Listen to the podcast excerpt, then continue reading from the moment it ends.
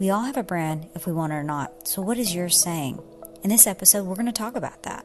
Stephanie and Tangela talk about the power of a brand and how truth and authenticity really matter when it comes to building and creating your brand. Stephanie talks about how the role of brand and strategy all flow together and that the need for being you holds the key for your success, that authenticity and actions have to back it up, and that character is what you consistently show. But it doesn't mean that you have to be a perfect human. It just means that you have to be the human that you want to be. You get to define your brand. Intentional Power is a continuation of an ongoing dialogue between two friends, Tangela Johnson and Stephanie Crowe. And now you. These dynamic, seasoned female leaders cover real topics that traverse the rich and sometimes bumpy adventure they call life. In sharing their experiences and perspectives, Tangela and Stephanie ask you to come along the ride with inspiration, laughter, and intentional power, as their goal is to move more leaders toward fulfilling their highest purpose, leveraging their interests and passions, making a difference in the world, and monetizing their value. Hello, my friend. How are you? I'm good. I'm good. How are you? I'm excellent. Thank you. We're going to talk about a fun topic today. I know. We're going to talk about brand, our brand, the power of that truth of creating your brand. And so it's kind of an interesting topic because many years ago, I always, I'm a thinker anyway, maybe a philosopher of sorts. Mm-hmm. But I was thinking, who do I want to be? How do I want people to perceive me? Mm-hmm. And one of the things that I would say is I want to be perceived as smart, right? I want to be perceived as talented and gifted. And so there were like a list of things or ways that I wanted people to see me. But what's really funny about it is I think people already saw me that way. Mm-hmm. Right. But I do think, and you're kind of a, brand marketing expert. People may not see you as that, but you've done a lot of work around marketing and branding in the past. I think really that kind of developing that authentic brand is something that's super important for all of us to do. I love this topic. I started, as a wealth practitioner and spent maybe 15 years in the industry before I moved into a leadership role, which had marketing, brand strategy, and like product development responsibilities. Mm-hmm. And so there was a phase of my career where I was thinking about, from an organizational standpoint, how do we communicate what we're doing and why we're doing it and our purpose and our value proposition? And then how do we build a team and the products and the services around that to support it? And that was so much fun to align because it has to sync up. If things are out of sync, people feel it. Your customer feels it. The people that want to engage you feel something's in misalignment and it's confusing. They might not trust you. Yeah. You may not be managing expectations. So you may be overselling.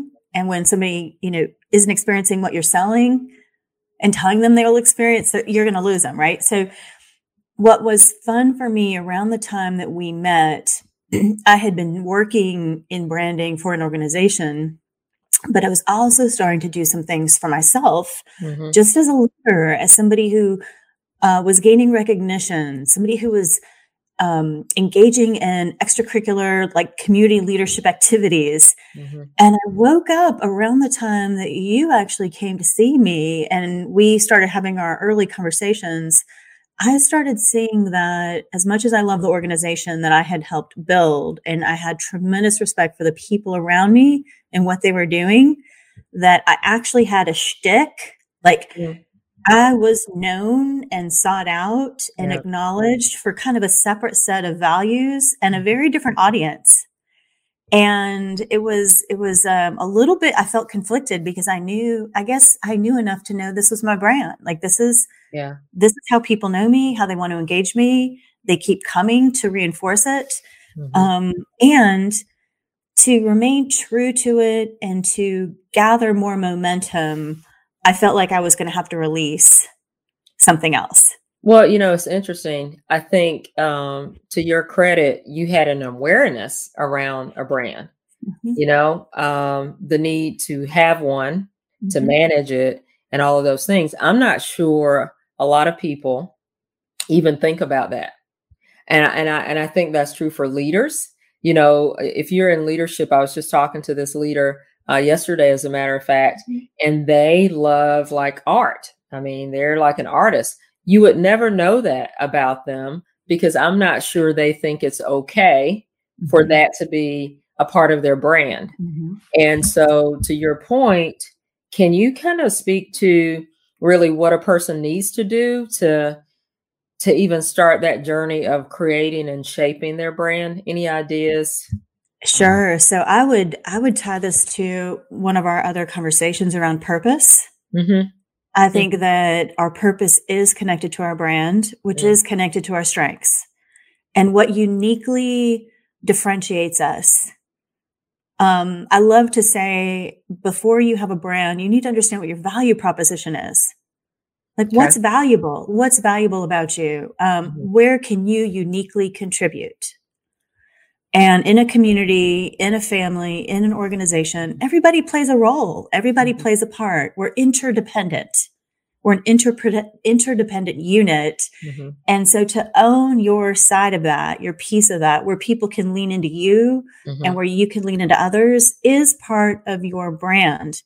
The beautiful thing is it's got to be authentic. I have worked and seen people who are tremendous PR agents. Like they're slick, they're smooth, they're communicative. It's like they're very convincing and compelling. But when you really look at behaviors and actions and day-to-day living, it's not in support. And so what I feel like this audience needs to think about is, what am I doing every day that reinforces this value proposition that I believe I bring to the world? It needs to be mission related. It needs to be values related. Mm-hmm. And everything you do in every moment either aligns or can detract from that brand.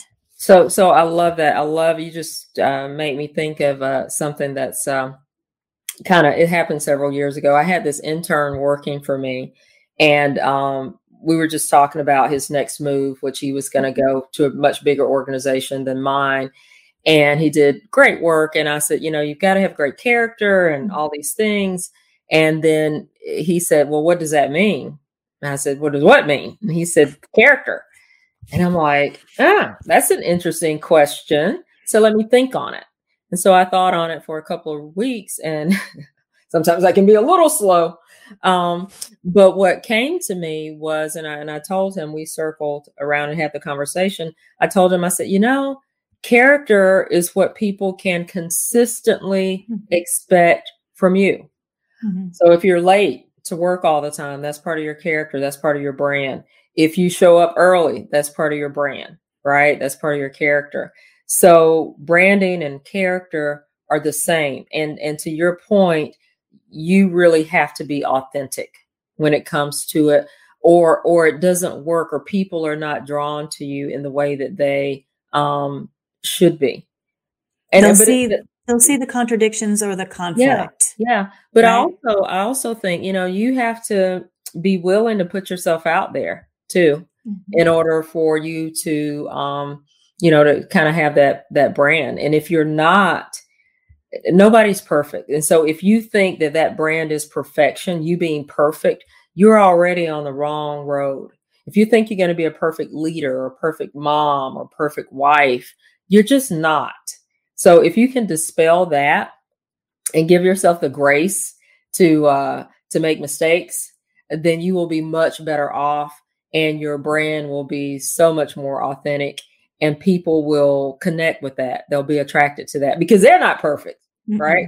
And so I love you talking about imperfection, because in the leaders that I have most esteemed, they were not afraid to show their vulnerabilities. Yeah. They were imperfect. They were human. I think this comes back to just being human and being relatable. Yep. Yep. I agree. So I'll sometimes when I teach certain classes, trainings, whatever, I'll ask people, I'll give them like 2 minutes, right? Two minutes. And I'll say, write down every positive gift, talent, attribute, skill that you have. And it has never failed. people will stare at me in disbelief and they don't start writing immediately. Right. But now if I ask them on the flip side, please write down, you know, every weakness that you have, they immediately start writing. I think that's a shame. Mm-hmm. Right. So, you know, if I were to ask our audience, give you 2 minutes to write down everything that's great mm-hmm. about you, would you stumble? Would you pause? Would you feel stressed? Right. Because you just can't come up with anything right off the top of your head, you know, and then I find that a lot of people will say, well, I'm a people person. Well, what the heck does that even mean? A people mm-hmm. person. I think mm-hmm. we're all supposed to be people person, people.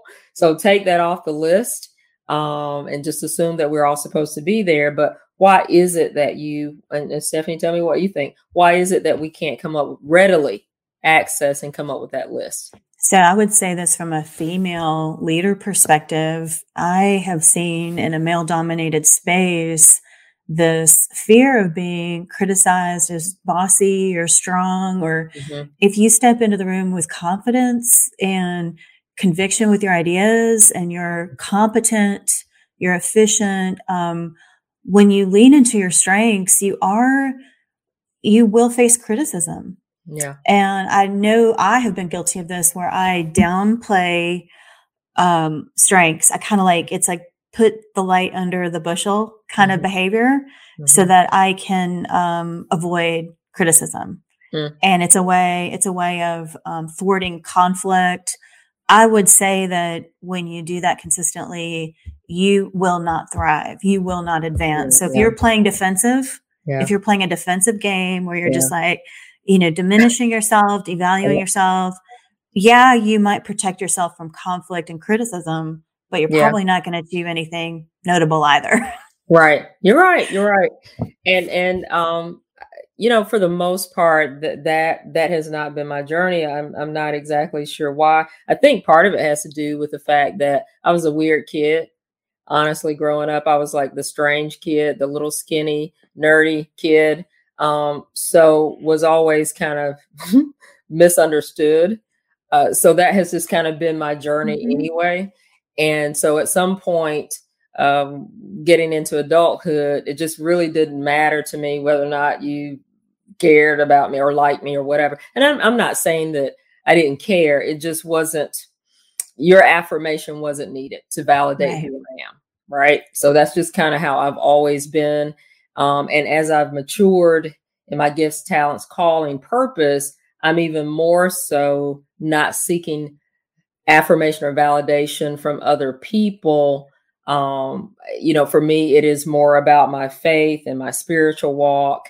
And if I can line up with God, line up with the universe, then I'm good. Right. So you don't like me. You don't like what I have to say. I'm probably not for you. And that's OK. I was talking to someone, I actually hired a coach earlier this year to help me craft my story. And so she asked me, she said, well, do you consider yourself an expert? And I said, man, I have never thought about myself as an expert before. She said, well, why not? You do this, this, and this, and this. I was like, I don't know. I'm just doing me. I haven't really thought about myself as an expert. As a matter of fact, most experts I know are full of it. You know, they're not really experts. They're people who have built this brand, to your point. They're like empty buckets. So I said, well, I don't know about being an expert. I said, but I will put my talents and gifts and calling against anyone on earth, living or dead. I said, so then in that case, I think you can say I'm an expert. So I decided to use that word. But I've been working on me, right? Being my best, living my best life. Almost my whole life. So, you know, I don't make any apologies for that. You know that somebody else's opinion doesn't necessarily influence you living your best life. Yeah. It's just an opinion. Yeah. You don't get to have that power. Mm-hmm. Only I have that power and I can use it or not, but I'm not going to abdicate that power of defining my brand to someone else.